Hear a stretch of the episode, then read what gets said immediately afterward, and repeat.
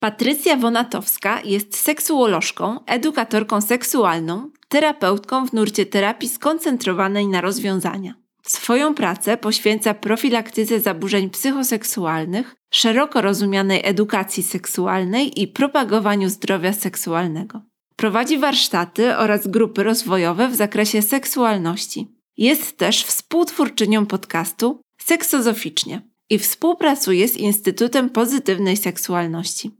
Poprosiłam Patrycję, by odpowiedziała na pytania zadawane przez jedenastolatki o oswajanie się ze zmieniającym ciałem, masturbację, ciało pozytywność i pierwszą wizytę u ginekologa.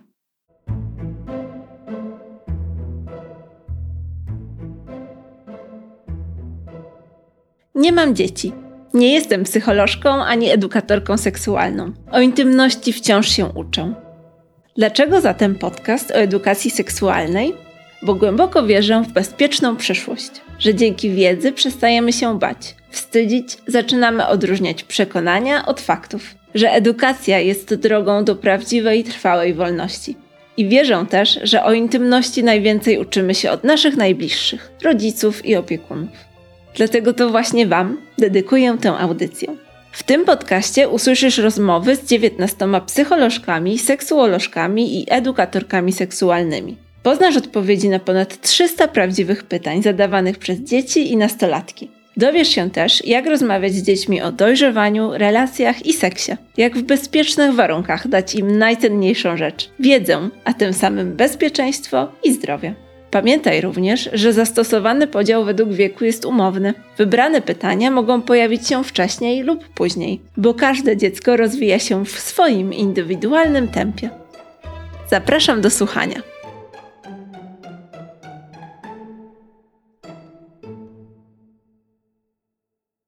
Dzień dobry, Patrycjo.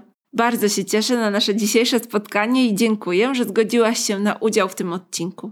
Pierwsze pytanie brzmi: dlaczego rosną mi tam włosy? Te włosy łonowe, śmieję się, bo te włosy łonowe rzeczywiście są takim e, trochę punktem zapalnym, bo to e, w całym tym toku dojrzewania, ok, o ile burza hormonów jest dużo łatwiejsza trochę do przyjęcia, o tyle te włosy. Um, są takim gdzieś właśnie taką trochę kością, ością niezgody, e, no bo z jednej strony one rosną, z drugiej strony dostajemy ten przekaz bardzo, bardzo często właśnie medialny, który jednak informuje nas, że dobrze jest się tych włosów łonowych pozbyć. E, mamy do czynienia z różnymi filmami, z różnymi treściami, w których też te włosy za wszelką cenę bardzo często są usuwane, chowane e, i tak naprawdę Wybór należy do każdej osoby, jeżeli jest on rzeczywiście świadomy. Czyli jeżeli chcesz mieć włosy łonowe, to jest absolutnie ok. Jeżeli ich nie chcesz, to też jest absolutnie ok, jeżeli robisz to świadomie.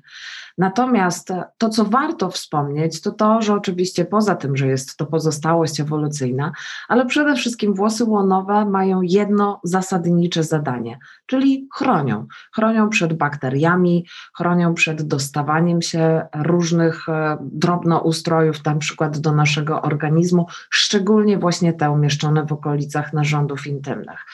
Więc e, zawsze sobie tak myślę i też jak młodzi ludzie mnie o to pytają, co z tymi włosami łonowymi zrobić, przede wszystkim zadać sobie chyba pytanie, dlaczego one tak naprawdę tak bardzo mi przeszkadzają. Co w nich takiego jest, skoro jest to naturalny i nieodłączny element ludzkiego ciała to dlaczego one tak bardzo są takim elementem, którego chcemy się pozbyć? Skoro na głowie e, dbamy o to, żeby mieć różnego rodzaju fryzury, jakąś ekspresję pokazać, to czemu akurat te na przykład na nogach, te w okolicach narządów intymnych, te pod pachami stanowią właśnie taki rdzeń wstydu i bardzo często właśnie są ukrywane. Czy może w trakcie takiej rozmowy, jeżeli nasze dziecko, nastolatek mówi, że on jednak by chciał się pozbyć, to czy możemy z nim porozmawiać o tym, e, jak? Tak, jak najbardziej. Rzeczywiście to bezpieczeństwo moim zdaniem jest e, bardzo istotne. I właśnie, tu znowu e, też młodzi ludzie się mnie pytają, ok, w momencie, kiedy na przykład używam golarki, maszynki, e, to robią się jakieś krostki, są jakieś podrażnienia, co zrobić, żeby rzeczywiście zadbać o to bezpieczeństwo? E, I to jest fantastyczne pytanie. Dlaczego? Dlatego, że to jest właśnie wyraz też e, dbałości o swoje zdrowie i o swoje ciało. Czyli podchodzimy właśnie z takim szacunkiem w ogóle do ciała. Nie przedmiotowo, a raczej podmiotowo. Więc dlatego tutaj też podkreślam, że to jest super, jeżeli e, dane osoby się faktycznie pytają i chcą się po prostu dowiedzieć. I to, na co ja stawiam, e, to przede wszystkim właśnie to bezpieczeństwo, co oznacza, że używamy maszynki, która jest szczególnie specjalnie do tego przeznaczona. E, nie używam tej maszynki do żadnej innej części ciała. Najczęściej i najlepiej rzeczywiście zrobić to na przykład w kąpieli, pod prysznicem, e, z pełną ostrożnością i pełną uwagą. Jeżeli włosy są na przykład zbyt długie, warto je wcześniej na przykład podstrzyc. E, więc to są takie e, ważne pytania, które gdzieś pomagają po prostu też w dbałości o siebie, no i też tak sobie myślę, że rzeczywiście w ogóle to dojrzewanie jest takim okresem i takim momentem, kiedy w ogóle młodzi ludzie stykają się naprawdę z wieloma rzeczami i wiele rzeczy jest dla nich nowych. E, dlatego ja zawsze e, e, swoich, na swoich zajęciach czy w kontakcie z młodymi ludźmi zawsze powtarzam jedno: naprawdę nie ma głupich pytań. Wspomniałaś o metodzie depilacji za pomocą maszynki, a tak z perspektywy bezpieczeństwa y, i Twojej wiedzy i doświadczenia, y, to co mogłabyś powiedzieć o innych metodach? Są różne metody epilacji, na przykład woskiem, pastą cukrową, y, są różne kremy. Tych możliwości jest bardzo dużo. Natomiast czy dla takiego młodego człowieka to, to też jest coś bezpiecznego? Myślę, że bezpieczne jak najbardziej, jeżeli użyte na przykład w odpowiednim miejscu, w odpowiednim punkcie, salonie przez osoby, które faktycznie się na tym znają. To, co, na co warto, tak z mojej perspektywy, może by było, e, można zwrócić uwagę, to przede wszystkim właśnie stopień e, bolesności danych i poszczególnych metod. E, to też wydaje mi się bardzo istotne, żeby na przykład uprzedzać, że faktycznie są metody, które są mniej lub bardziej bolesne, są też e, jakby metody, które, no na przykład, jeżeli rzeczywiście zastosujemy jakąś formę epilacji i tak dalej, to też jakby są pewne rzeczy, które e, w jakimś stopniu e, część z nich podlega dalszej modyfikacji, inne już tą modyfikacją, że tak powiem, się mniej charakteryzują, bo jeżeli zaczynamy trwale usuwać owłosienie, no to ono po prostu nie powróci.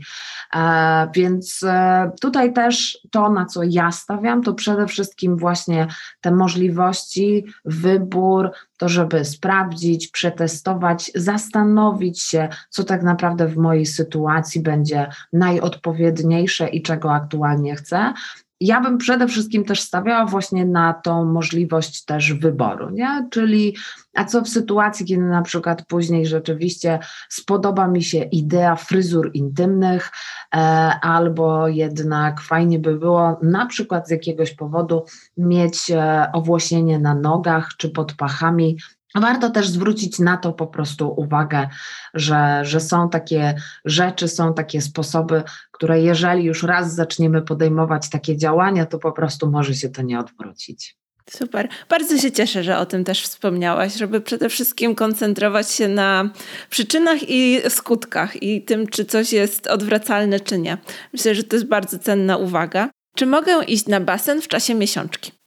Jak najbardziej tak. E, basen podczas miesiączki jest absolutnie możliwy. Jeżeli dana osoba czuje się w pełni sił fizycznych i nie ma żadnych innych dolegliwości, jak najbardziej tak. Uważam, że właśnie wszelkiego rodzaju e, metody typu na przykład tampony e, czy kubeczek menstruacyjny są tak skonstruowane, że rzeczywiście to krwawienie, krew miesiączkowa nie wydostanie się na zewnątrz, jeżeli jeżeli jest na przykład kubeczek odpowiednio dobrany. I też tak sobie myślę, że to znowu też jest kwestia trochę wstydu, no bo nawet jeżeli przykładowo taka sytuacja by się wydarzyła, zdaję sobie sprawę, że rzeczywiście jakby jest krew jako taka będzie widoczna. Ale też tak sobie myślę, że tutaj to, o czym e, warto by było wspomnieć, to znowu krwawienie miesiączkowe nie jest aż tak obfite. To nie jest otwarta rana stętnicy, gdzie krew bryska. I to myślę, że to nieustająco warto takie rzeczy właśnie powtarzać, e, bo na, na wiadomość, że tak na dobrą sprawę krwawienie miesiączkowe to jest około powiedzmy kieliszka krwi, tak przez cały okres, to, to rzeczywiście osoby, które to słyszą, młodzi ludzie, którzy to słyszą, mają takie, ale jak to? Wyobrażenie jest zupełnie inne. I tak samo jest tutaj. Jeżeli jest pomysł na basen, jeżeli jest gotowość na basen, są absolutnie takie środki higieniczne, które pozwalają i nie ma obaw, że cokolwiek się wydostanie. Co to jest zapłodnienie? Zapłodnienie to moment połączenia się komórki jajowej z komórką plemnikową. I to, co też warto chyba gdzieś przy okazji zapłodnienia powiedzieć, to to, że do zapłodnienia dochodzi w jajowodzie i to też nie jest tak, że to następuje od razu, bo zapłodnienie do zapłodnienia dochodzi mniej więcej po e, kilku dniach od momentu, kiedy tak naprawdę doszło do niezabezpieczonego na przykład kontaktu seksualnego. E, stąd też między innymi właśnie ta możliwość skorzystania z antykoncepcji po, e, bo tutaj jeszcze nie dochodzi, nawet jeżeli te e, komórki się połączą, to później jeszcze one muszą przebyć całą drogę z dalszej części jajowodu przemieścić się do macicy, dopiero się zaimplementować w ściankach macicy i dopiero tak naprawdę rozpoczyna się ten moment, kiedy rzeczywiście te połączone komórki dalej zaczynają e, się rozwijać.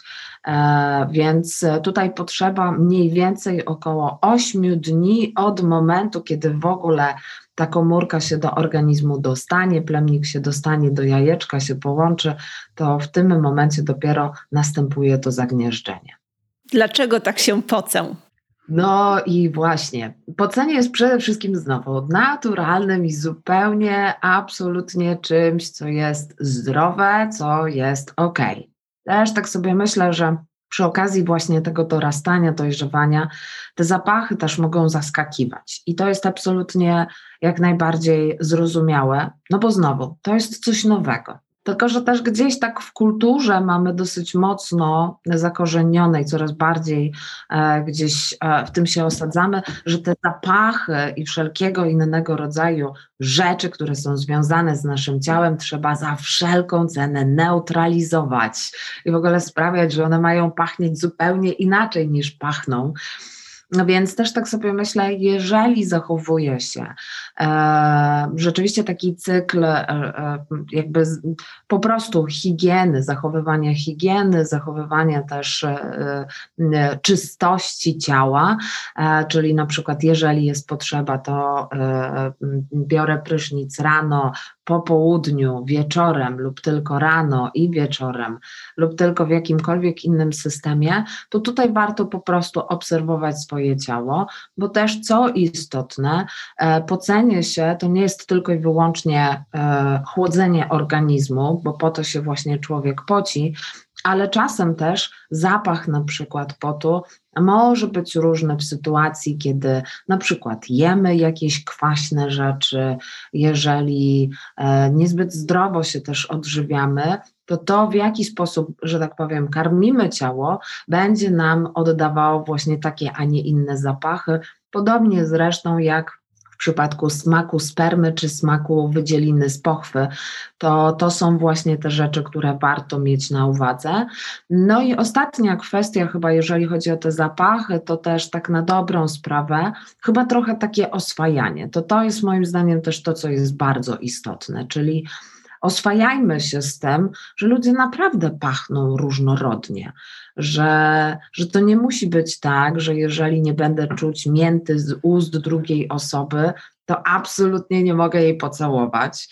Owszem, są osoby, które rzeczywiście będą czuły bardzo duży dyskomfort, ale jeżeli to jest tylko i wyłącznie na zasadzie, bo chyba niezbyt ładnie pachnie ci z ust i chyba to nie jest okej, okay, to, to tak naprawdę warto się zastanowić, czy rzeczywiście to jest tak, że ten zapach mi tak bardzo przeszkadza, czy świadomość ewentualnie tego, że nie czuję po prostu mięty, chociaż to może mieć podwójne znaczenie, więc to, że nie czuję tej mięty z ust, to wcale nie oznacza, że nie mogę się e, do kogoś przytulić i z kimś pocałować. Więc tutaj znowu świadome podchodzenie, dlaczego tak naprawdę ten zapach aż tak bardzo mi przeszkadza, bo to jest trochę tak, e, jak z tym mówieniem czasem, że kobiety też puszczają bąki i kobiety też robią kupę.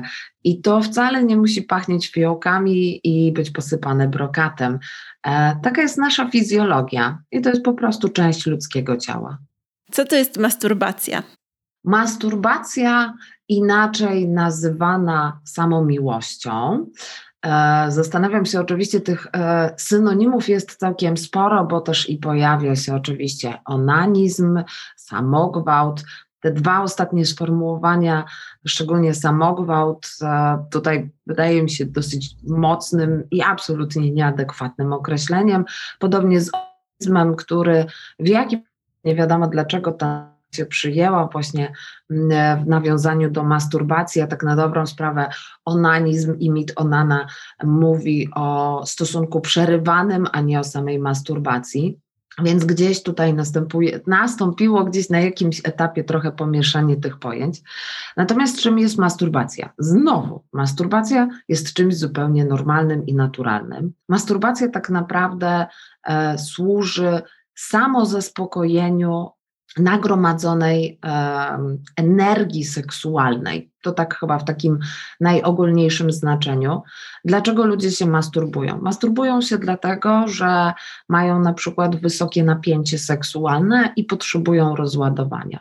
Masturbują się też dlatego, że czują podniecenie, czują napięcie, a w żaden inny sposób nie mogą jakby tej ekspresji seksualnej podjąć e, czy zrealizować z drugą osobą czy z innymi osobami. Czasem masturbacja może być wykorzystywana też mm, w celu trochę w ogóle rozładowania stresu i napięcia. I to, to jest akurat rzecz, którą też, na którą zwracam uwagę w przypadku szczególnie młodych ludzi, bo rzeczywiście o ile sama masturbacja jest czymś zupełnie naturalnym, o tyle czasem może być e, rzeczywiście, czy prowadzić do takiego uwarunkowania na bodziec. To znaczy, jestem zestresowany, zestresowana, więc w momencie, kiedy będę się masturbować, jakby ten stres odchodzi. Więc tutaj warto trochę zwrócić uwagę na to, dlaczego tak naprawdę się denerwuje, czy są jakieś inne sposoby, inne metody, żeby nie uwarunkować się na konkretny schemat działania. I to, o czym też na pewno mówię młodym ludziom, to to, że warto jest, jeżeli podejmuje się e, masturbację, warto jest na przykład e, zróżnicować tą masturbację. Co oznacza?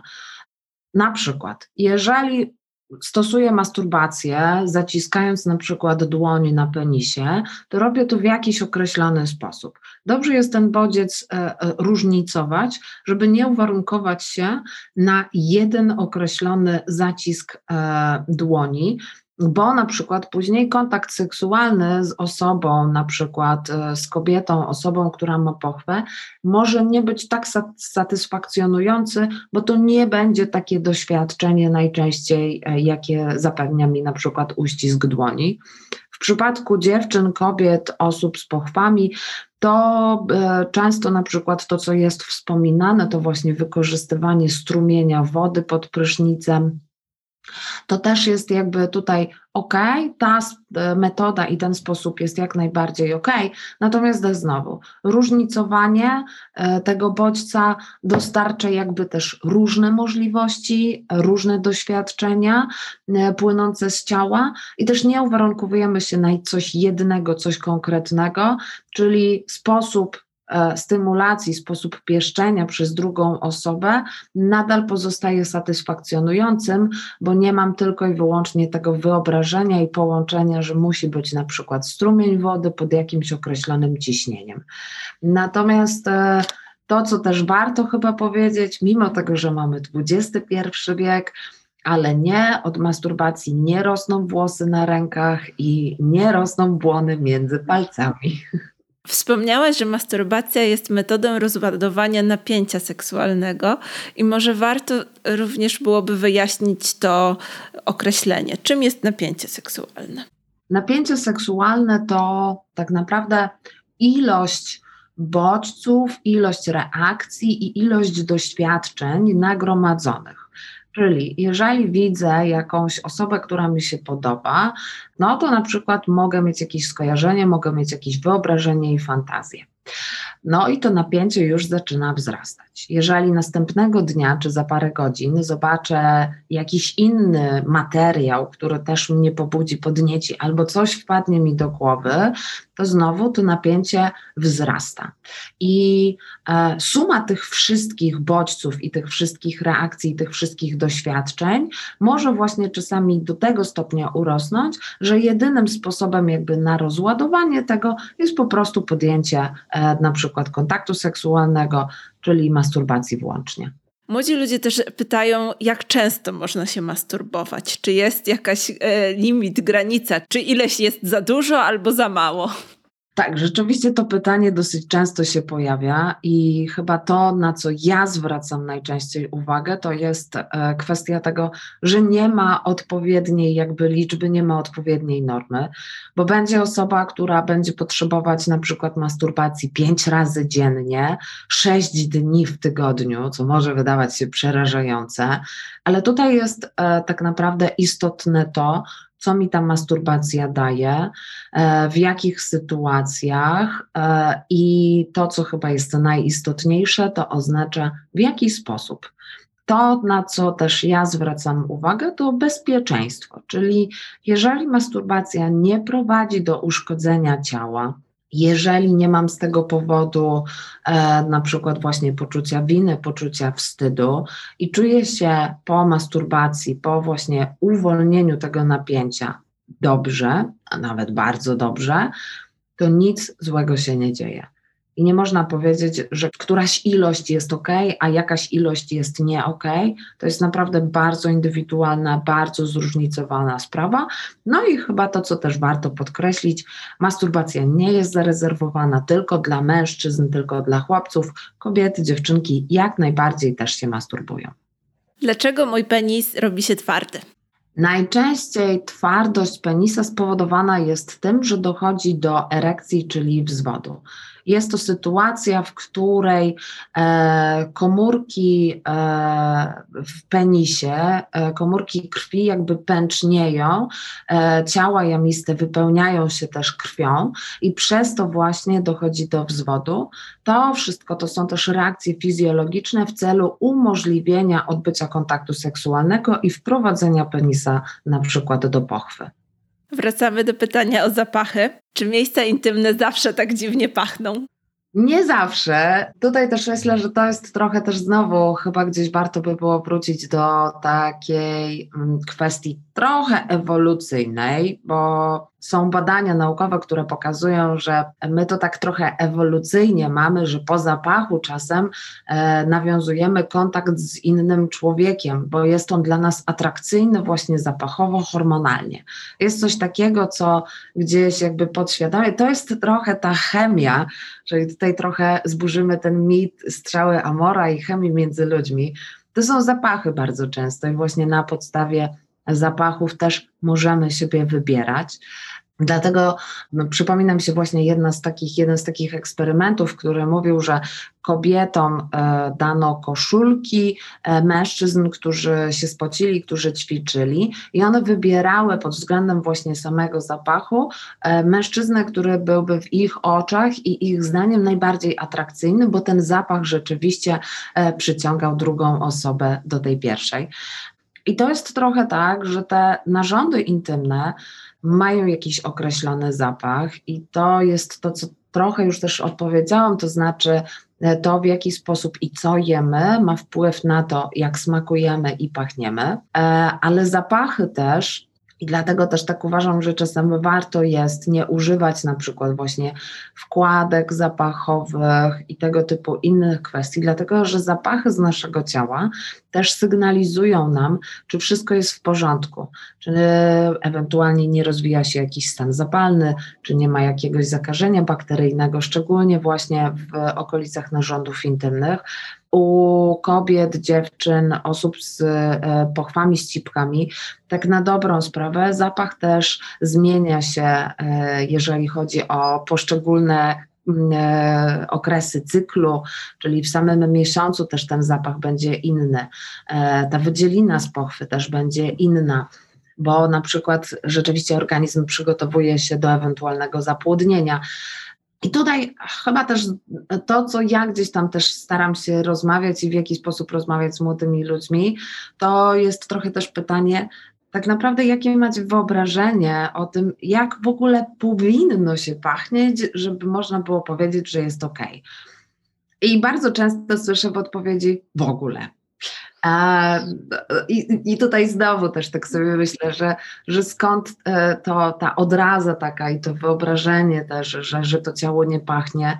Przy okazji też na przykład rozmowy o pierwszym razie, czy w ogóle o pierwszych kontaktach i doświadczeniach seksualnych, też zwracam uwagę na to, że na filmach nie czujemy, na filmach nie wiemy, jak ludzie pachną, nie wiemy, jaki zapach jest między nimi, bo osoba podniecona też może inaczej pachnieć niż niepodniecona, co też jest bardzo istotne.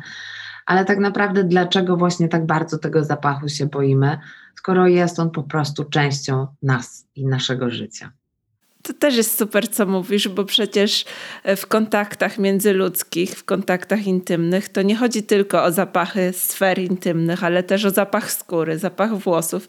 Jest ich tak dużo i one w większości są, nam, są dla nas przyjemne, jeżeli jesteśmy z kimś, z kim chcemy być. I, i, i to jest też taki rodzaj doświadczenia tej drugiej osoby i, i bliskości.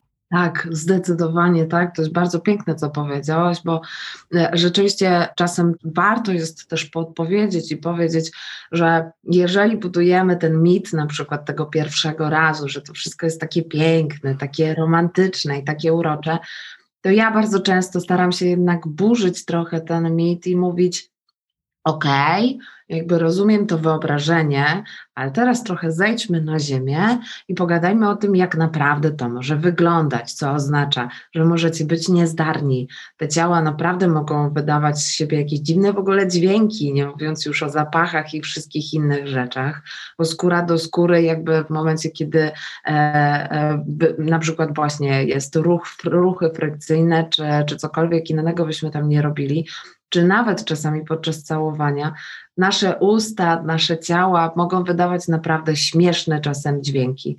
Więc to jest właśnie trochę takie odwrócenie, że poznawajmy siebie, delektujmy się sobą, właśnie tym, w jaki sposób pachniemy, jak w ogóle reaguje nasze ciało, jak reagują nasze piersi, e, e, jądra, jak zachowuje się właśnie wszystko to, co gdzieś tam jest dla nas erotyczne.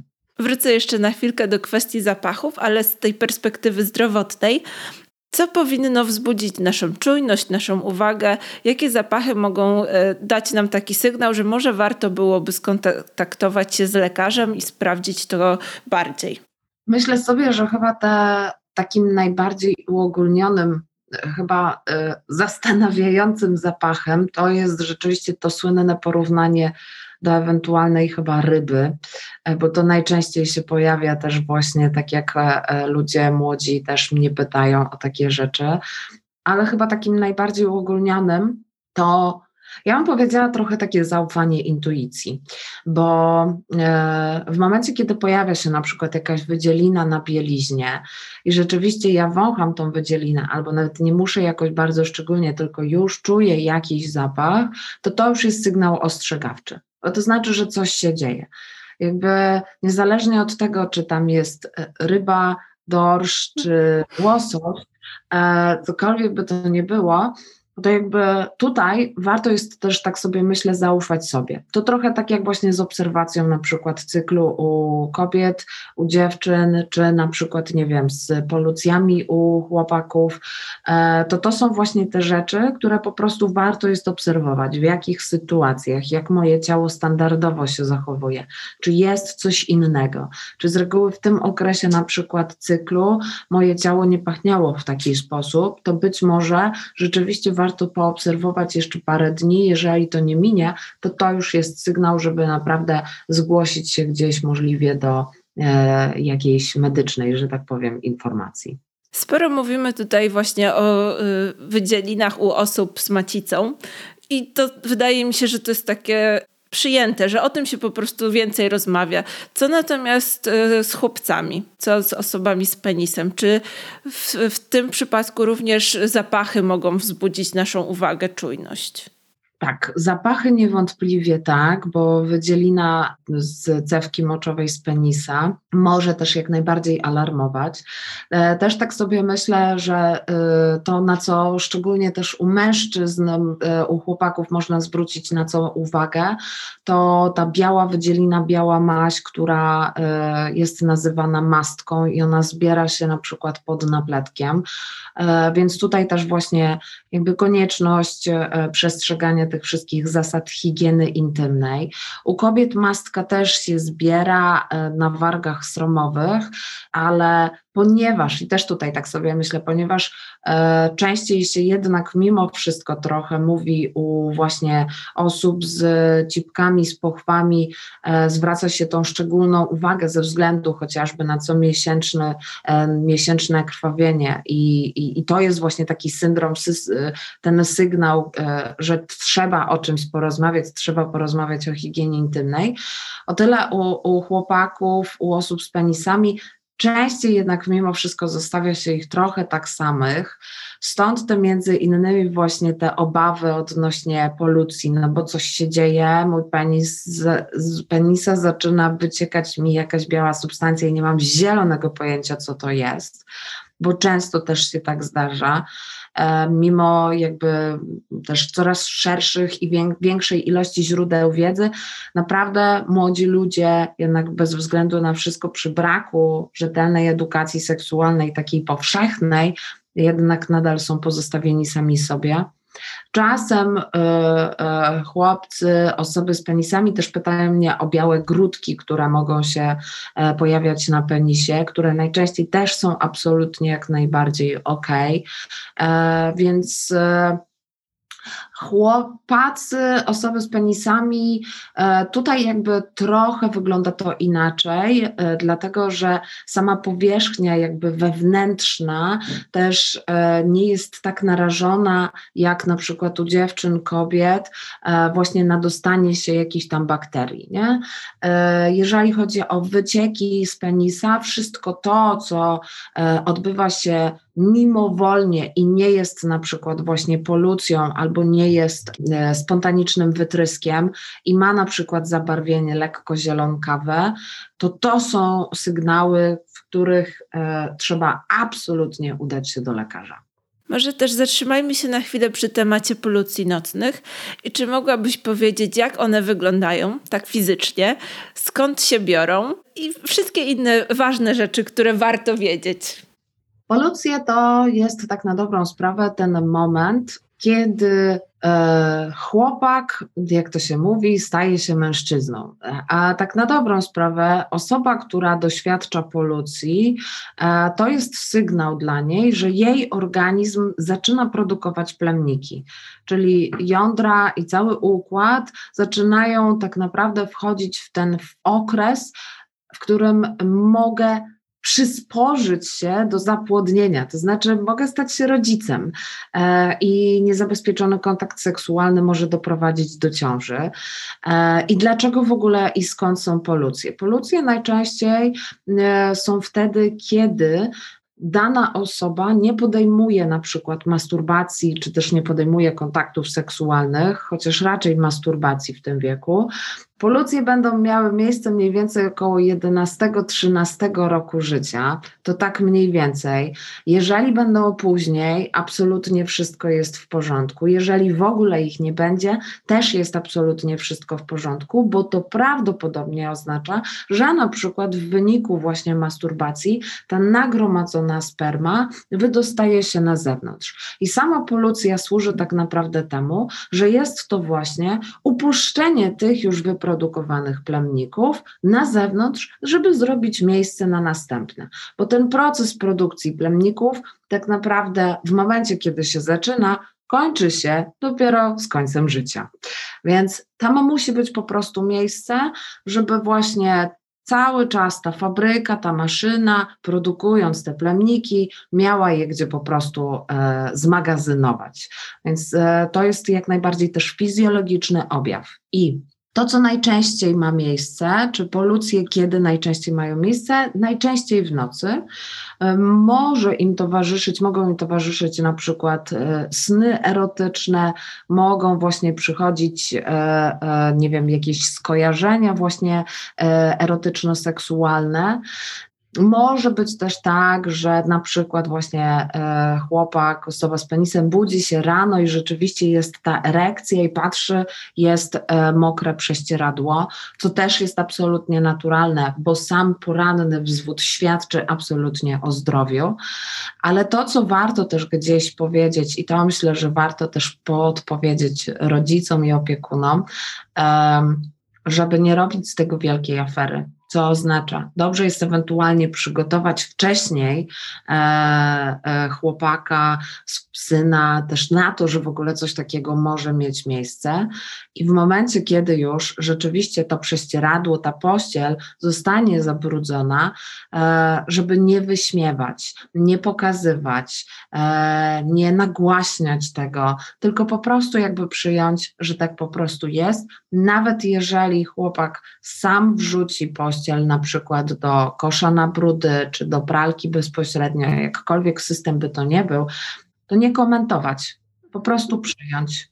E, I myślę, że to jest chyba jedna z najpiękniejszych rzeczy, którą rodzice mogliby zrobić, właśnie zamiast takiego nawet uśmiechania się, próby obrócenia tego w żart, bo czasami może być to po prostu żenujące i może być tak naprawdę niekomfortowe zarówno dla rodzica w tym żarcie, jak i dla y, nastoletniej osoby, e, więc ta sytuacja wtedy tworzy jednak większy dystans i dużo większe ograniczenia i jednak takie oddalenie, jeżeli chodzi o zaufanie pod względem właśnie tutaj tematów okołoseksualnych. Ja sobie pomyślałam teraz, że jak ważne jest uczenie dziecka samodzielności od początku. Młody człowiek, żeby wiedział, gdzie jest zmiana pościeli i jak obsłużyć pralkę, jak dużo daje mu samodzielności i takiego poczucia po prostu, że czuje się dobrze kiedy te zmiany w ciele się pojawiają. I właśnie nigdy bym nie pomyślała, że nauka obsługi pralki może się wiązać z edukacją seksualną, a jednak. I tutaj myślę, że to też jest duży apel do rodziców, żeby uczyli tych obowiązków domowych wszystkich, zarówno chłopców, jak i dziewczynki od samego początku, bo samodzielność, którą dajemy w ten sposób młodym ludziom jest nieoceniona i nie do przecenienia. Super. Bardzo mi się podoba ten wniosek i ja absolutnie postuluję. Uczmy młodych ludzi obsługi pralki w celu ich samodzielności. Tak, bo Wiesz co, pomyślałam sobie, że to może być naprawdę bardzo krępująca rzecz, kiedy taki młody chłopiec musi iść do mamy i powiedzieć, potrzebuję zmiany pościeli i ona, ale dlaczego, a po co, ja to zrobię dla ciebie? I wie, zupełnie nieświadomie wprowadzamy to dziecko w jeszcze większe jakieś tabu, wstyd, zażenowanie, e, skrępowanie, co wiesz, możemy tego zupełnie uniknąć takimi zwykłymi rzeczami. I może też, e, jeżeli e, postanawiamy rozmawiać z chłopcem o polucjach nocnych wcześniej, zanim one się pojawią, to też jest fajnie właśnie pokazać mu, że pościel jest tu, jeżeli będziesz potrzebował, to sobie e, weź i, i nawet nie musisz nic mówić. Chciałabym jeszcze podpytać o taką stricte fizyczną stronę. Jak wyglądają polucje nocne?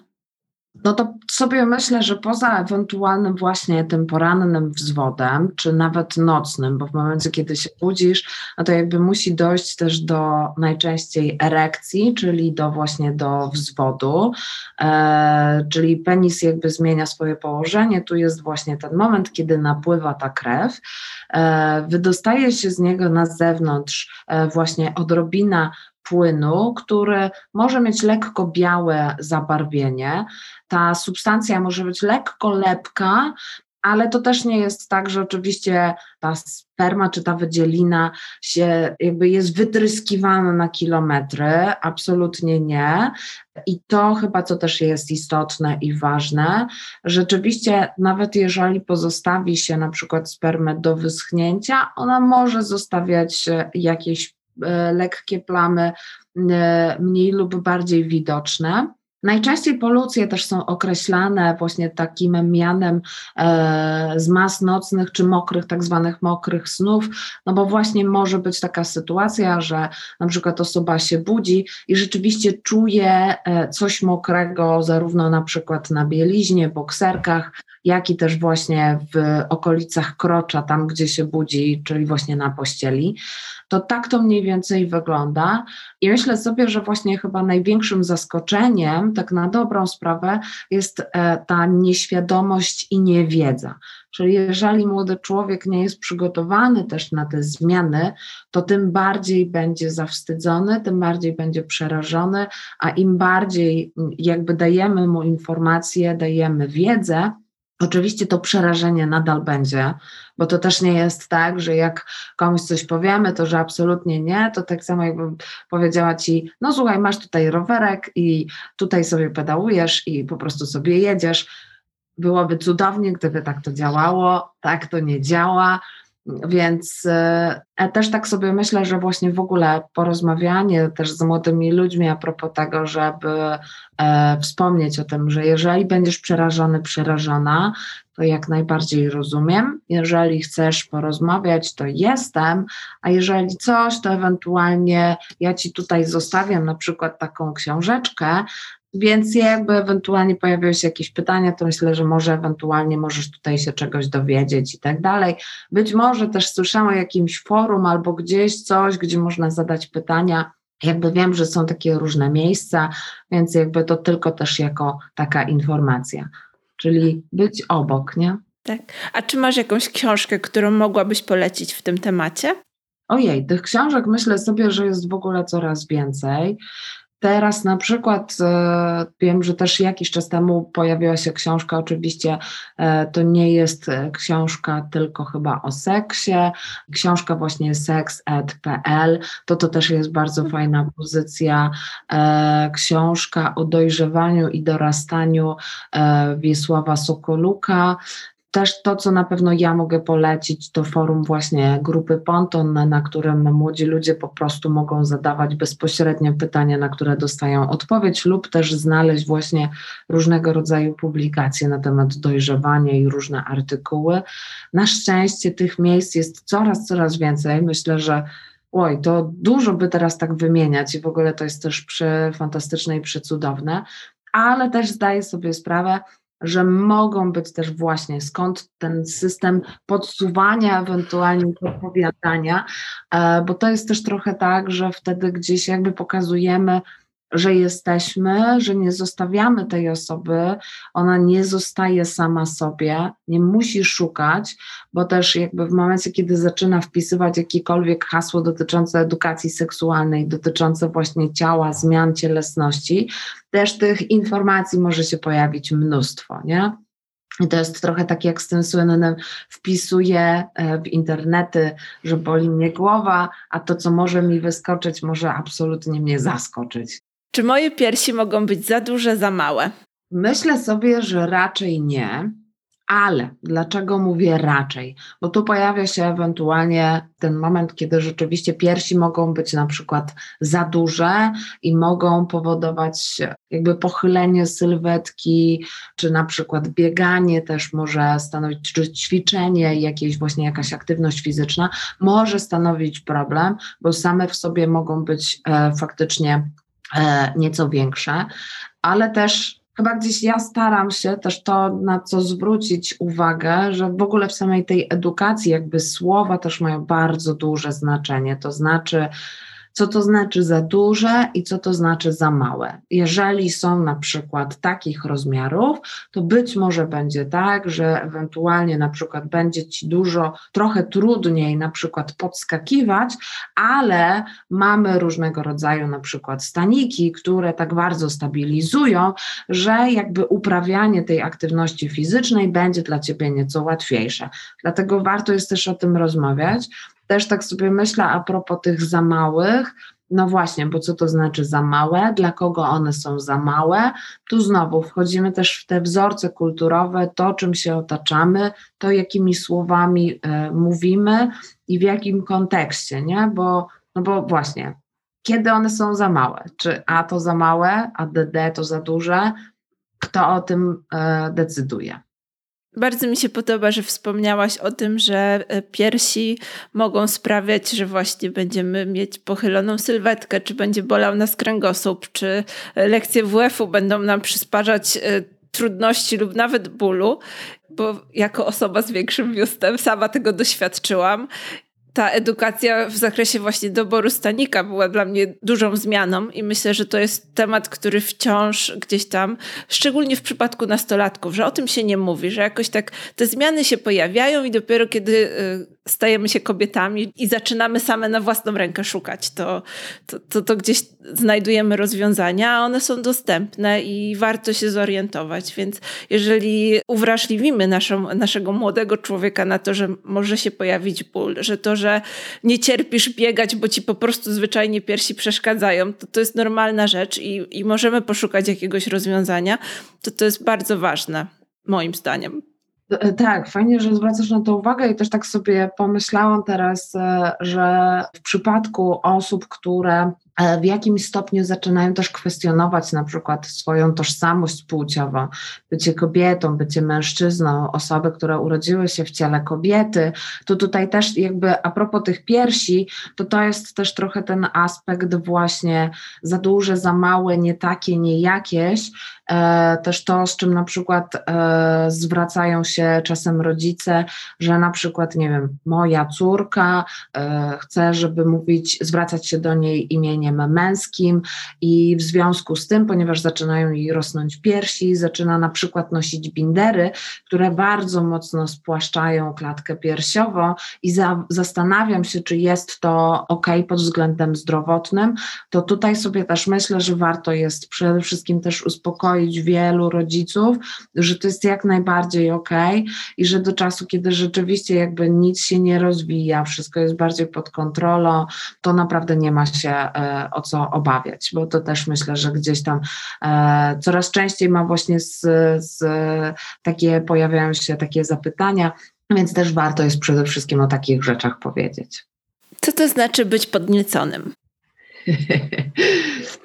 Myślę, że tutaj to jest piękne sformułowanie na dowolną, że tak powiem, chyba indywidualną e, definicję. Bo obecnie tak naprawdę podnieconym jest bardzo zależne. Czasem może być tak, że jestem podniecona tylko w głowie. Innym razem może być tak, że jestem podniecona tylko w ciele, a moja głowa mówi: Nie, ty w ogóle to, co widzisz, to cię w ogóle nie podnieca. W ogóle jak możesz się podniecać? Czasami jest to skorelowane i jestem podniecona i w głowie, i w ciele. Natomiast e, to jest bardzo często po prostu taka reakcja też na to, co mi się podoba, co mnie w jakimś stopniu kręci, e, co uważam za bodziec seksualny, to to są właśnie te kwestie i to jest tak naprawdę ten moment podniecenia. I chyba to, na co też warto by było zwrócić uwagę, Trochę mówi się, że jednym z najbardziej seksualnych organów jest to, co mamy między uszami, czyli nasz mózg.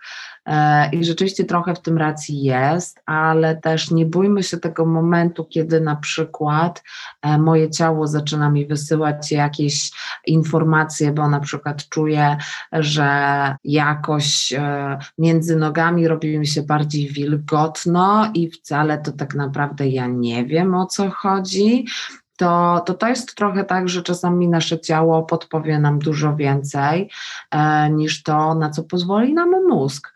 Bo na przykład wydawać by się mogło, że jak patrzę na przykład na zwierzęta, które kopulują, to zupełnie mnie to przecież nie podnieca, ale tak naprawdę bodziec został wysłany, ciało zareagowało, a organizm, a umysł w ogóle nie wziął tego jako czysty, klasyczny bodziec seksualny. Więc też Raczej ja bym e, zachęcała właśnie znowu do takiej samoobserwacji, do tego, co może mnie podniecać, do tego, co mnie nie podnieca, co mnie blokuje w jakimś stopniu i hamuje, a co na mnie tym bardziej działa.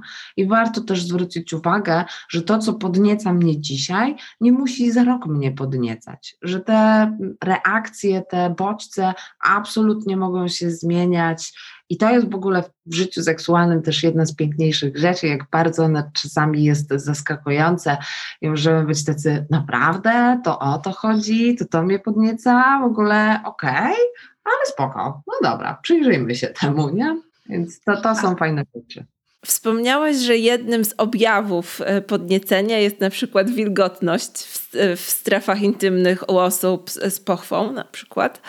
Jakie inne objawy, tak stricte z podręcznikowego punktu widzenia, pojawiają się przy podnieceniu? Podręcznikowo. No, mamy przyspieszone, przyspieszone tętno, przyspieszony oddech, e, może pojawiać się rumień na dekolcie, oddech się przede wszystkim spłyca.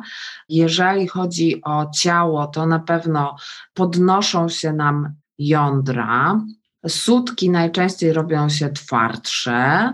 No, dochodzi na przykład do wzwodu, czyli penis zmienia swoje położenie. Wargi sromowe zaczynają nabrzmiewać i zmieniają nieco kolor. Odkrywa się łechtaczka, czyli napletek łechtaczki się jakby wycofuje. No i oczywiście źrenice nam się powiększają. To chyba mniej więcej wszystko. To taki sztandarowy schemat tego, co oznacza, że jestem podniecona, jak spojrzę w lustro i robię takie to to jest ten moment, kiedy rzeczywiście można powiedzieć, ok, chyba coś jest na rzeczy. A tak pod względem e, emocji, czy jest jakiś podręcznikowy standard pod względem emocji i uczuć? Najczęściej przy podnieceniu, no to Chyba to, co by można było wymienić, to przede wszystkim takie miłe uczucia, czyli gdzieś jakieś takie właśnie, czuję jakieś ciepło w środku, yy, jaka, pojawia się jakaś radość, jakaś ekscytacja, to, co chyba najczęściej też gdzieś tam na przykład młodzi ludzie też o czym mówią, to właśnie takie poczucie takiego ewentualnie ciepła też gdzieś tam w środku, to właśnie trochę te motylki w brzuchu, one sobie tam fruwają i w ogóle robią spustoszenie z naszego żołądka. I rzeczywiście jakby to wszystko razem wzięte, no bo jakby tutaj cały organizm wszystkie tak naprawdę układy są y, zaangażowane, no bo zaczynają nam działać też hormony, y, hormony szczęścia, y, hormony przywiązania. Więc dlatego też to ciało bierze tak aktywny udział w ogóle.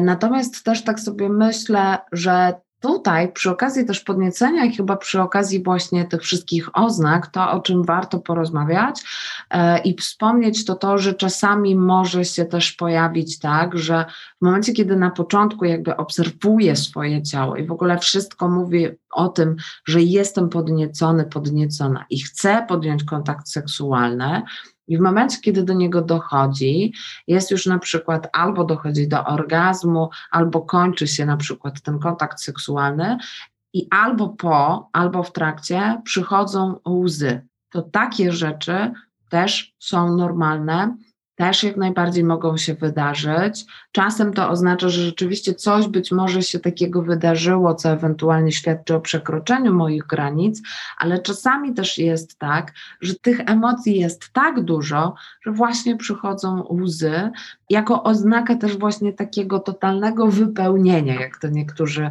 mówią. Więc e, tych reakcji jest to naprawdę całkiem sporo. I warto sobie w takich sytuacjach znowu trochę pooglądać samego samą siebie, co mi to robi, czy jest to dla mnie ok, czy nie jest to dla mnie ok. Więc tutaj jakby ta, ta mnogość w ogóle tego, co możemy doświadczać, jest całkiem spora. Co to jest przedwczesny wytrysk nasienia?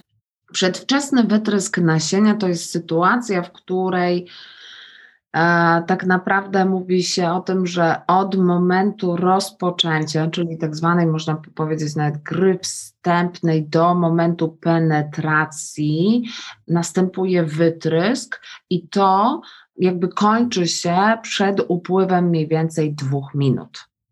Więc e, rzeczywiście dochodzi do niego bardzo szybko. Penetracja nie może być długa, lub też na przykład masturbacja, czy też wzajemna masturbacja, wzajemna stymulacja nie będzie wtedy wydłużona w czasie.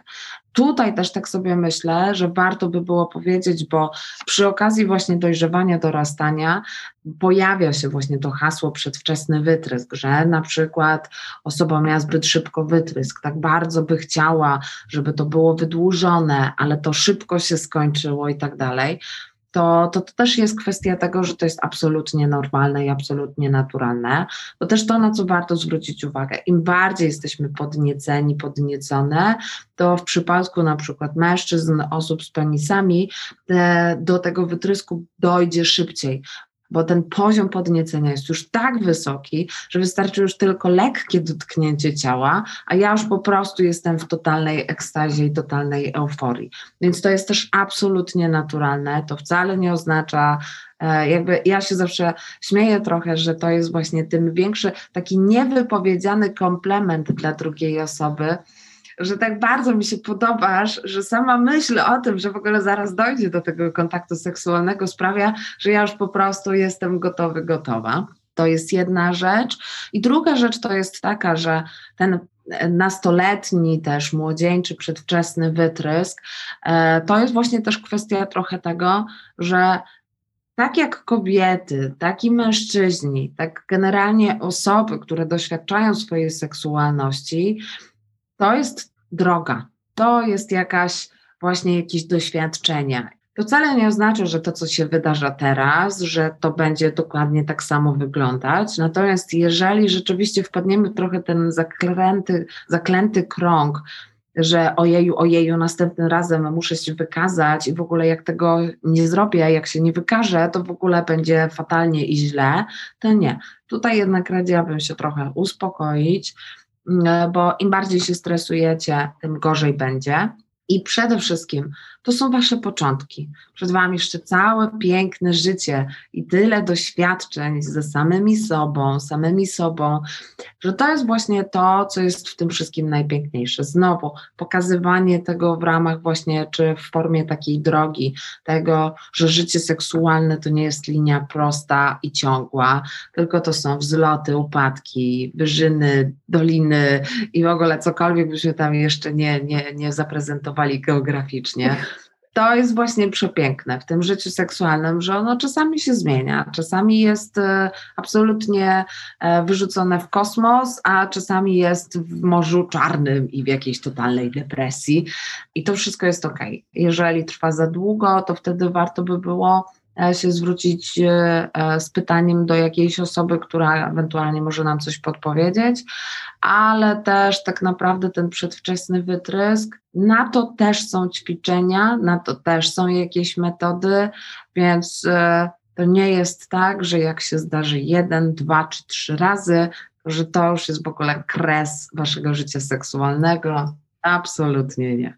Jak wygląda pierwsza wizyta u ginekologa? I czy muszę tam iść? Tak, zdecydowanie tak. Kiedyś warto, na pewno. I jak wygląda? Pierwsza, najczęściej wizyta w gabinecie ginekologicznym to jest rozpytanie, to jest bardzo często wywiad. Wszystko też zależy od tego, z czym się zgłasza dana osoba do e, gabinetu ginekologicznego, e, bo jeżeli coś się dzieje, to być może będzie tak, że faktycznie dobrze by było wykonać badanie, a być może jest tak, że może to jest po prostu pierwsza absolutnie rozeznaniowa e, wizyta. Więc też od razu nie ma się co przejmować i e, też chyba warto pamiętać, że jeżeli, nawet jeżeli usiądę na tym fotelu, który czasami wydaje się absolutnie straszny, e, i nawet jeżeli usiądę na tym fotelu, to naprawdę mogę na spokojnie powiedzieć, mm, jednak chyba nie to chyba jednak nie jest ten dzień i chyba nie chcę, żeby do tego badania doszło, to też dajcie sobie do tego prawo, dajcie sobie taką możliwość, może warto usiąść, chwilę ochłonąć, spróbować ewentualnie jeszcze raz. Świetnie, jeżeli osoba, która nas bada, która jest lekarzem, lekarką, da nam taką możliwość. Natomiast też chyba to, o czym warto by było wspomnieć, to przede wszystkim kwestia tego, że akurat u nas w Polsce jest faktycznie tak, że osoby do 18 roku życia tak naprawdę same nie mogą podjąć leczenia. Pomiędzy 16 a 18 rokiem życia nabywają jedynie współudział, więc warto też ewentualnie rozeznać się, jeżeli jest do 18 roku życia, czy potrzebna jest wizyta z rodzicem opiekunem, czy wystarczy tylko i wyłącznie na przykład pisemne oświadczenie rodzica opiekuna. Ale to też sobie myślę, że warto jest czasem, w miarę oczywiście możliwości, bo wiem, że nie każda osoba będzie takie możliwości miała, porozmawiać w ogóle z na przykład mamą, tatą, e, z osobami opiekującymi się, że słyszałam o tym, że w sumie to może warto by było pójść do ginekologa, a może w ogóle coś tam i że wiesz co, to ja w sumie bym chciała iść i ty możesz poczekać przed, bo ja bym chciała też zobaczyć w ogóle jak to wszystko wygląda. To też tak sobie myślę, że warto jest dodawać młodym ludziom taką informację i taką szansę, żeby też mieli i miały wybór spośród tego w ogóle, co samodzielnie też wybrać. I teraz tak naprawdę, czy trzeba iść do ginekologa, ginekolożki w momencie, w jakimś określonym momencie życia.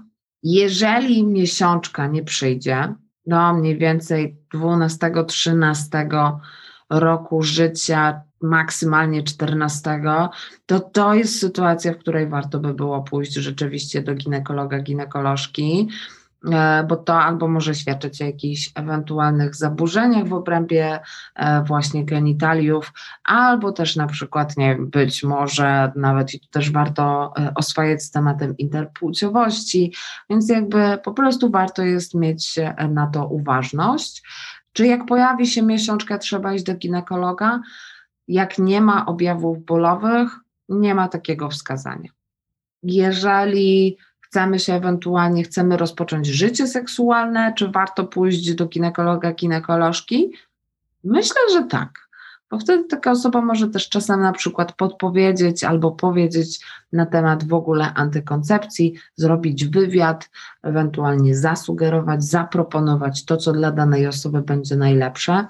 Więc tu znowu nie ma jednoznacznej odpowiedzi, ale jeżeli pojawi się ból, to tak, to są takie momenty, kiedy warto by było rozpatrzyć tą wizytę e, w gabinecie. A o co ginekolog może nas zapytać na tej pierwszej wizycie? Na pewno warto mieć e, ze sobą albo na przykład y, kalendarzyk e, miesiączkowy, albo mieć zapisaną tą informację w telefonie. Są różne aplikacje, czyli kiedy w ogóle była, pojawiła się pierwsza miesiączka, kiedy pojawiła się ostatnia miesiączka, ostatnie krwawienie, jaki jest mniej więcej, jaka jest długość cyklu, co oznacza długość cyklu, czyli pomiędzy pierwszym dniem krwawienia, a ostatnim przed kolejnym krwawieniem to ile mniej więcej te cykle trwają, czy one są w miarę regularne, czy nie, e, jakie ewentualnie pojawiają się dolegliwości, czy są bóle brzucha, ewentualnie zawroty głowy, czy funkcjonowanie jest e, w miarę e, przeciętne, czy jednak sprawia w jakimś stopniu trudność, czy może warto by było zastosować jakieś leki. Ewentualnie właśnie informacje odnośnie tego, czy dana osoba bierze jakiekolwiek inne leki, czy ma zdiagnozowane jakieś inne choroby przewlekłe. I myślę, że to tak na pierwsze rozeznanie, to to będą takie najbardziej ogólne rzeczy. Ja też sobie myślę, że warto tutaj podkreślić, że to jak nasi rodzice podchodzą do wizyt u ginekologa, ale nie tylko, u lekarzy, bardzo mocno kreuje postawy dzieci. Więc jeżeli rodzice swoją postawą dają przykład dobry, czyli regularna profilaktyka, czyli normalne mówienie o ginekologu, że tak samo jak idziemy do dentysty, tak samo chodzimy do ginekologa, po prostu sprawdzić, e, czy wszystko jest ok, to ma ogromny wpływ na to, jak będą nasze dzieci się zachowywać zarówno teraz, jak i w dorosłym życiu. I że to też jest taka kwestia, którą warto sobie przemyśleć jako rodzic czy opiekun w kontekście po prostu zdrowia i bezpieczeństwa swoich e, podopiecznych.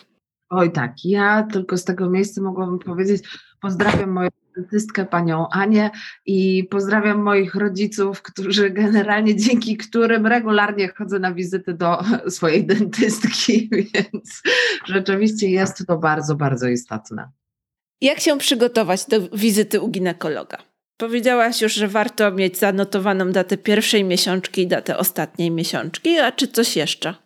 Z takich rzeczy przygotowujących się, to to, co gdzieś na pewno też bym się przygotował, można by było się zastanowić i przygotować. Tak, pojawiają się pytania, czy na wizytę e, w gabinecie ginekologicznym muszę być na przykład ogolona.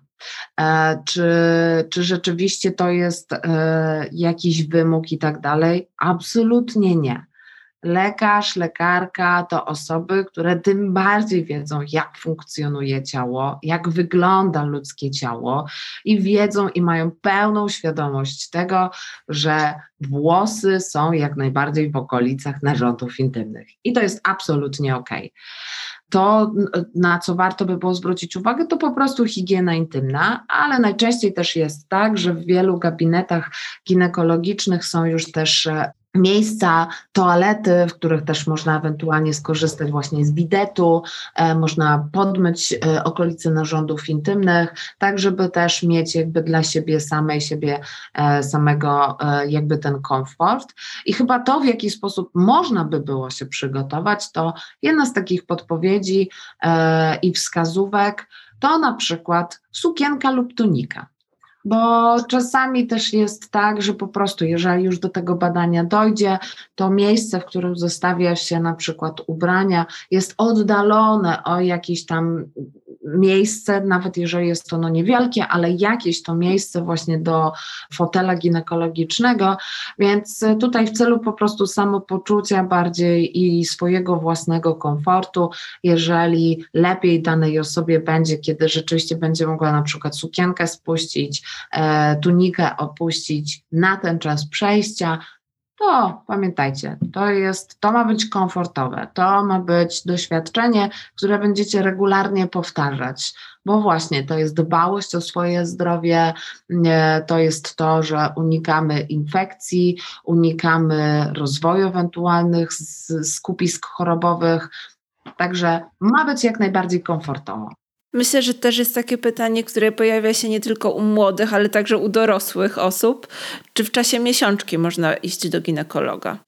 Ja powiem tak, e, ja myślę i na tyle, na tyle, na ile też rozmawiałam na przykład z, z lekarzami, lekarkami, to jest trochę zależne tak naprawdę od ilości krwawienia. Jeżeli krwawienie jest na przykład bardzo obfite, to wiadomo, że czasem wykonanie czy to badania, czy to chociaż USG może mniej, ale wykonanie badania może być też niekomfortowe dla samej osoby.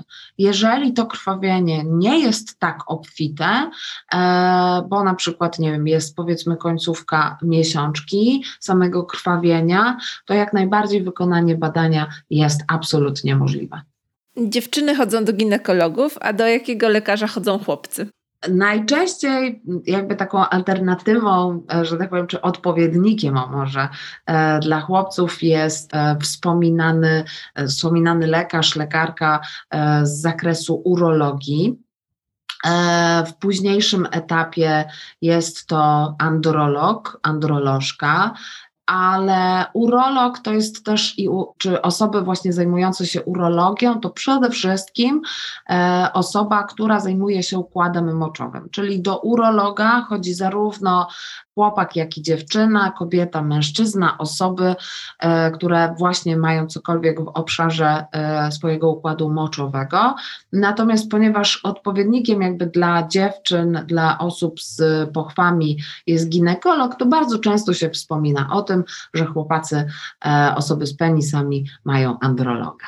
A czy tak jak mówimy w przypadku osób z pochwą, że są jakieś momenty, w których warto wybrać się do ginekologa, to czy jest taki moment w przypadku osób z penisami?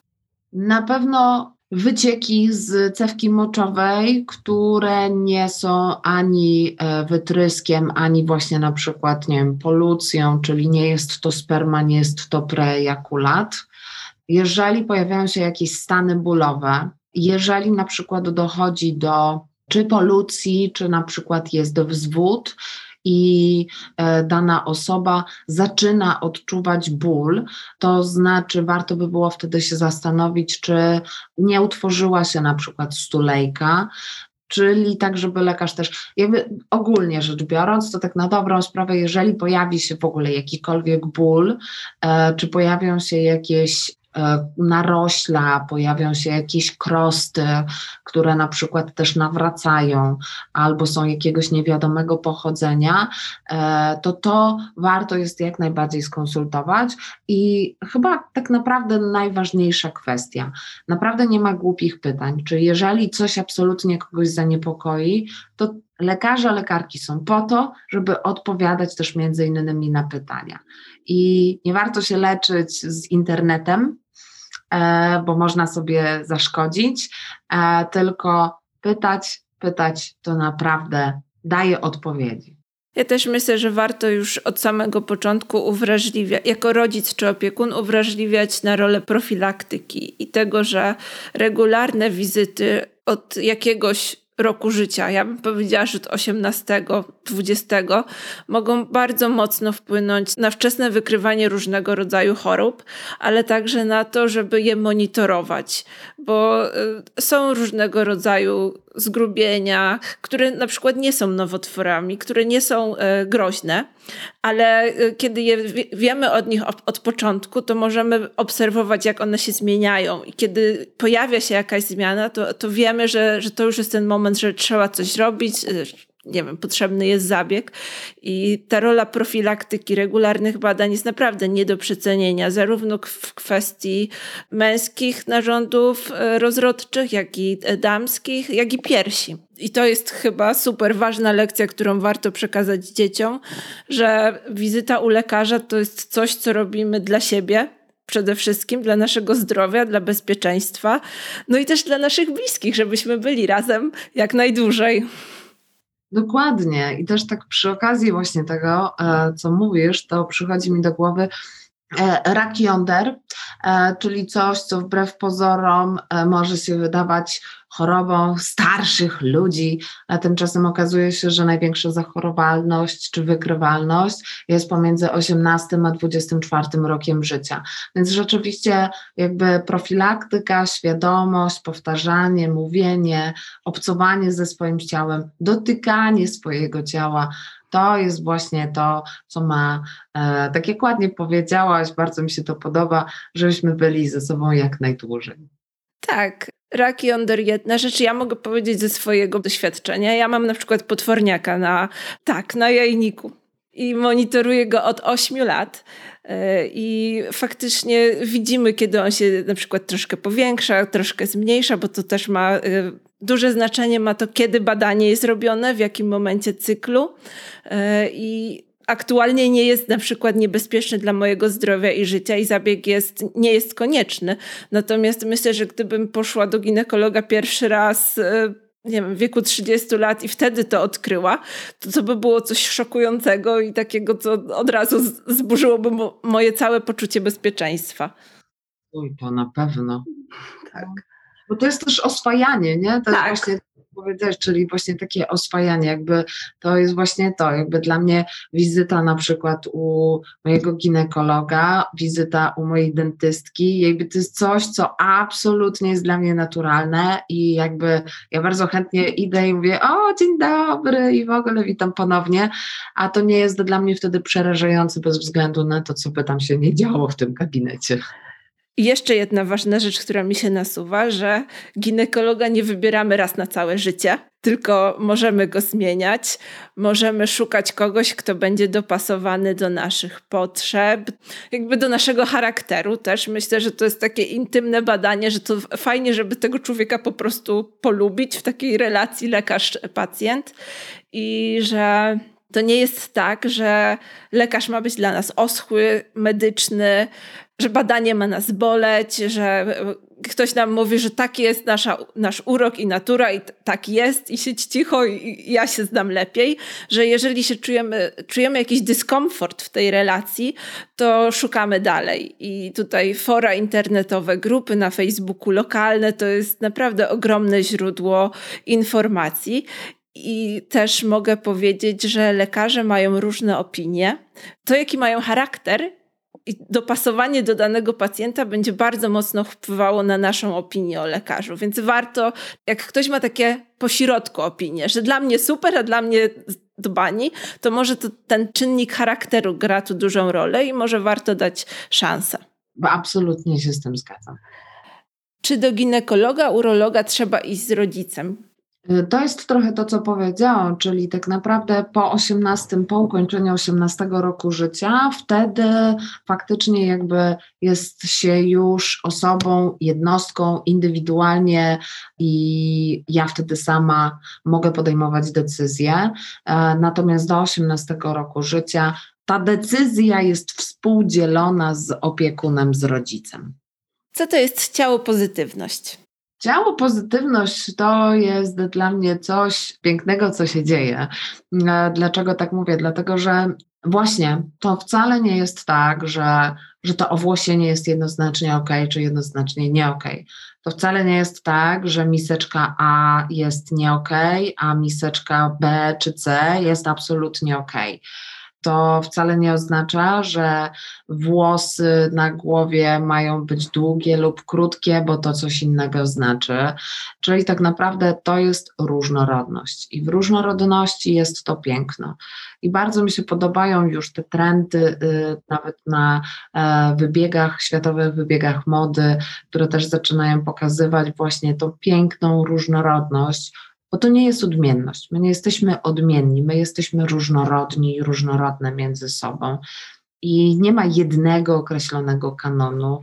E, to jest trochę tak, jakby też tak sobie myślę, to jak z kupowaniem na przykład spodni.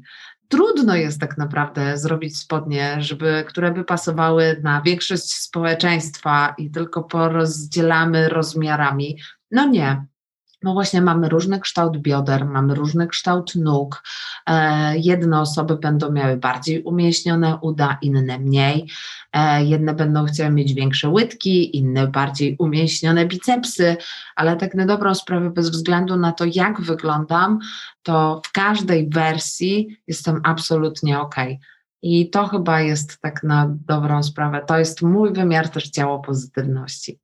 Dla mnie ciało pozytywność to jest trochę takie obalanie mitu, że e, jest jeden kanon piękna i pokazywanie tej różnorodności. I uwielbiam te, to chyba DAW robi taką kampanię, albo może się mylę, że pokazuje kobiety, które ważą tyle samo na przykład, albo mają ten sam rozmiar i jest ich 20 i każda jest totalnie inna. I też bardzo mi się podoba, że teraz na przykład wpisujemy w internet, nie wiem, rozmiar 12, rozmiar 14, czy w Polsce rozmiar 40, 42 i faktycznie możemy pooglądać, jak te sylwetki wyglądają. I to jest moim zdaniem też duża rola mediów społecznościowych, o których często mówimy w negatywnym kontekście, ale jednak one pokazują też różnorodność, że jeżeli szukamy tych treści, to my je tam znajdziemy i, i, to jest duża rola tego mądrego researchu i tego, co my sobie tam w tych mediach społecznościowych dobieramy. Tak, tak. I też e, chyba to, co też warto też podkreślić, i też już mówiliśmy chyba trochę o tym, nie wcześniej, że tak na dobrą sprawę, no właśnie, co świadczy o tym, że rozmiar 0 jest na przykład ok, a rozmiar 40 czy 16, czy jakkolwiek inaczej by nie było, bo ja nawet trudno mi się rozeznać w tym wszystkim, to cokolwiek by tam jakakolwiek cyfra by się nie pojawiła, to właśnie każda z nich jest ok. Od zera do stu i jakby cokolwiek by to nie było, to po prostu twoja cyfra i tyle. Tak. I żadna nie jest lepsza lub gorsza, nie? Co to jest grooming? Zatem grooming to jest sytuacja, w której e, przez internet nawiązywane są znajomości, jakby nawiązywana jest właśnie jakaś taka relacja, bardzo często bliska relacja, w celu to jest chyba ten przykry e, element e, groomingu, bo najczęściej w celu wykorzystania takiej osoby. I te rozmowy podejmuje się właśnie na łamach internetu, najczęściej z młodymi osobami, z osobami, które tak naprawdę dopiero w ogóle wchodzą w ten świat, nie tylko internetowy, ale też bardzo często właśnie kontaktów też międzyludzkich. I są po prostu bardzo otwarte i nie mają jeszcze tych filtrów tego, że coś i może się, że druga osoba w internecie nie do końca musi się podawać dokładnie za tą osobę, którą jest e, w rzeczywistości. No i co? I tak na dobrą sprawę jest to o tyle niebezpieczne, że czasem nawet nieświadomie może to prowadzić albo ten dialog i ta komunikacja i to nawiązywanie właśnie tego bliskiego kontaktu może prowadzić do ujawnienia przez tą młodą osobę takich szczegółów, takich danych, które są naprawdę bardzo istotne i mogą już zagrażać bezpieczeństwu, bo to mogą być adresy, to mogą być jakieś poszczególne konkretne zdjęcia, czy też właśnie pojawia się i zaczyna się pojawiać ta kwestia na przykład wysyłania zdjęć bez na przykład bielizny, więc e, no jest to tak w głównej mierze, e, tak ogólnie rzecz biorąc, bardzo niebezpieczne zjawisko.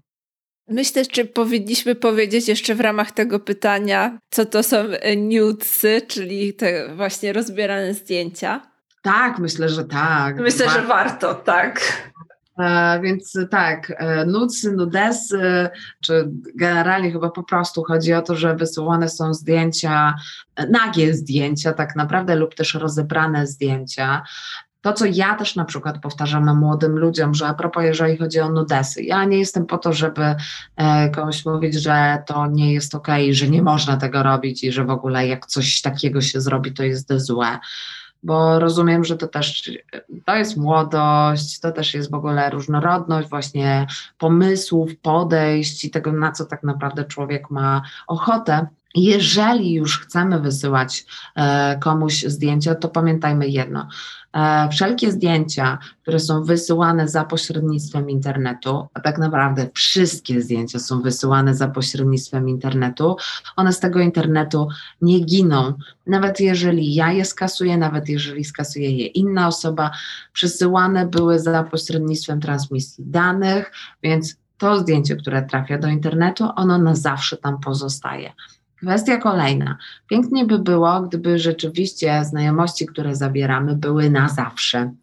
Ale życie niestety pokazuje, że nie zawsze tak jest i też mamy do tego prawo, że osoba, z którą kiedyś bardzo dobrze nam się rozmawiało i spędzało czas, za pięć lat może stać się jednak osobą, z którą nie bardzo mamy ochotę na podejmowanie dalszych kontaktów. Czasami może pojawić się też chęć zrobienia komuś ewentualnie na złość, wykorzystania pewnych zdjęć. O ile fajnie by było, gdyby ludzie tego nie robili, bo każdy miałby świadomość, że jest to po prostu niezgodne z prawem i jest to naruszenie czyjejś prywatności, o tyle rzeczywistość pokazuje, że dzieje się inaczej, więc nie mamy tak naprawdę wtedy wpływu na to, gdzie ostatecznie to zdjęcie trafi. Więc jeżeli chcesz robić takie zdjęcia, to pamiętaj, żeby na zdjęciu nie było twarzy, na zdjęciu nie było też charakterystycznych punktów i miejsc na Twoim ciele, to znaczy wszelkiego rodzaju pieprzyków, piercingu, tatuaży. I pamiętaj też o tym, że na zdjęciu widać tło. Co oznacza, że jeżeli masz jakieś kon konkretne zdjęcia na ścianach i tak dalej, i zrobisz sobie takiego nudesa, to nawet jeżeli nie będzie tam twarzy, to ktoś jak przybliży zdjęcie, które masz za plecami, to jest właśnie mistrzowie i mistrzynie drugiego planu. I czasami ten drugi plan może powiedzieć nam dużo więcej. Więc też zwracajcie uwagę na takie rzeczy, żeby jak najmniej było punktów, po których można by było rzeczywiście kogoś scharakteryzować, określić i zidentyfikować, bo wykorzystanie tego zdjęcia może nieść ze sobą naprawdę całkiem spore konsekwencje i czasami nie są one bardzo przyjemne. Wręcz właśnie są bardzo nieprzyjemne. Też myślę sobie, że do tej listy bym dodała to, żeby nie wysyłać zdjęć osoby, z której. Yy nie widzieliśmy nigdy twarzy na żywo, czy to przez kamerę internetową, która pozostaje dla nas awatarem, bo to jest y, super niebezpieczne, bo nie wiemy do kogo te zdjęcia trafiają. No i też tak sobie myślę, że przy okazji tego, bo to też bardzo porusza istotną e, kwestię, że w ogóle jakby jeżeli są osoby, które e, w ogóle będą e, chciały, żeby takie zdjęcia wysłał, wysłała drugiej osobie, to też pytanie, jak ja się z tym czuję, nie? Czy dla mnie to jest ok? Jeżeli dla ciebie to nie jest ok, a ktoś używa takich ogólników typu, bo jak mi nie wyślesz, to znaczy, że tobie nie zależy na mnie, to, to to już nie jest fajne. To to już jest tak na dobrą szantaż, na dobrą sprawę szantaż emocjonalny, więc też e, zwracajcie uwagę na to, że jak ktoś używa właśnie czegoś takiego, to to ani nie jest miłość, ani nie jest zakochanie, ani nie jest bliska relacja. Tylko manipulacja. Tak, dokładnie. Myślę, że warto też tutaj poruszyć e, kwestię catfishingu czyli podszywania się pod tożsamość innej osoby, czyli taka osoba, która uprawia catfishing, zabiera z internetu na przykład zdjęcia jakiejś y, osoby, nie wiem, dopisuje dane i jako ta osoba pisze do, do nas, powiedzmy. I to jest ogromne zjawisko w sieci. I też sobie myślę, że wciąż takie zjawisko, o którym rodzice niewiele wiedzą. Więc y, chciałabym powiedzieć, że jest takie zjawisko jak catfishing i warto się w, po prostu doedukować. I też uwrażliwiać dzieci na to i młodych. Tak, i, i wiesz co, też zwróciłeś chyba uwagę na bardzo istotną kwestię, to znaczy e, trochę też zwrócenie oczu, niekoniecznie uwagi, ale e, zwrócenie oczu ku temu, że pojawiają się naprawdę różne rzeczy i że jakby nawet ja mam takie wrażenie, że czasami pewne rzeczy w ogóle się wydarzają gdzieś, gdzie ja staram się jakby trzymać rękę na pulsie i gdzieś e, mieć świadomość tego, jakie nowe zjawiska w ogóle mają miejsce, też szczególnie właśnie w tej przestrzeni internetowej. E, ale to też taka prośba trochę do rodziców. To, że o czymś nie wiecie, nie znaczy, że tego nie ma jakby czasami warto jest w ogóle porozmawiać z młodymi ludźmi w ogóle o tych właśnie nowościach, tych rzeczach, o tym, co jest dla nich naturalne, e, pobycie trochę też w ich świecie, e, bo to też jest właśnie taki element spajający, a przy okazji naprawdę sporo można się dowiedzieć. I myślę też, że ważne jest, żeby powiedzieć, że to nie internet jest zły, tylko ludzie w internecie są źli i że to nie jest tak, że jak zabroni się dziecku korzystania z internetu albo ograniczy się to do pół godziny w tygodniu, to te problemy magicznie znikną albo nasze dziecko ich nie doświadczy. Wręcz przeciwnie, że jedyną metodą, żeby dzieci były bezpieczne w sieci, to jest to, żeby one były świadome, żeby wiedziały, jak sobie radzić i żeby były, są, żeby były uwrażliwione na różne takie frazy, które się pojawiają tak jak wcześniej powiedziałaś, a bo tobie nie zależy. To jest jedna chyba z takich sztandarowych rzeczy, których przestępcy, mogłabym powiedzieć, internetowi używają, żeby tam do tych swoich celów e, dojść i je osiągnąć. Dokładnie tak. Okej, okay, więc y, bardzo Ci dziękuję za Twój czas, za wiedzę, którą się z nami podzieliłaś. Myślę, że to będzie bardzo duże źródło informacji dla wszystkich rodziców i opiekunów, którzy chcą w świadomy sposób rozmawiać ze swoimi dziećmi. Myślę też, że poruszyłyśmy wiele tematów, które wymagają rozwinięcia i jeszcze szerszej dyskusji. Mam nadzieję, że one będą właśnie takim punktem startowym do własnych poszukiwań dla opiekunów. Dziękuję. Bardzo dziękuję i też na koniec, tak chyba ode mnie właśnie Pamiętajcie, że nikt nie jest alfą i omegą i to, że jesteście rodzicem, opiekunem, to wcale nie oznacza, że nie możecie czegoś nie wiedzieć e, i że nie możecie razem z nastoletnią osobą, razem z dzieckiem po prostu sobie usiąść i pewne rzeczy zobaczyć, o pewnych rzeczach się doszkolić, dowiedzieć i tak dalej. Dajcie sobie też przestrzeń na to, żeby być prawdziwym w ogóle w całym tym procesie dojrzewania, e, bo to też między innymi właśnie tworzy i taką trochę tą ciało pozytywność, pozytywne podejście do profilaktyki, bycie, otwartość, szczerość. To jest chyba jedna z najpiękniejszych rzeczy, jaką możecie dać e, swoim dzieciom. I zaufanie. Tak. Bardzo dziękuję. Bardzo dziękuję. Dziękuję za wysłuchanie 11 odcinka podcastu Skąd się biorą dzieci. Mam nadzieję, że znalazłaś, znalazłeś tutaj wartościowe treści, które realnie pomogą Ci w rozmowach o intymności z Twoimi pociechami. Temacie rzetelnej edukacji seksualnej w Polsce jest wciąż wiele do zrobienia. Dlatego, jeśli chcesz dołożyć cegiełkę do powstania drugiego sezonu tego podcastu, wpłać ją na portalu zrzutka.pl łamane na z, łamane na skąd się biorą dzieci, bez polskich znaków. Pamiętaj, że ogromnie nam pomożesz, jeśli podzielisz się linkiem do tego odcinka ze zaprzyjaźnionym rodzicem. Zajrzyj też na nasz profil Skąd się biorą dzieci na Instagramie i na www.skądsiebiorondzieci.edu.pl, gdzie znajdziesz jeszcze więcej edukacyjnych treści. Partnerem sezonu pierwszego podcastu Skąd się biorą dzieci jest nowyinternet.pl. Dostawca hostingu, domeny, poczty oraz strony www dla Ciebie i Twojego biznesu.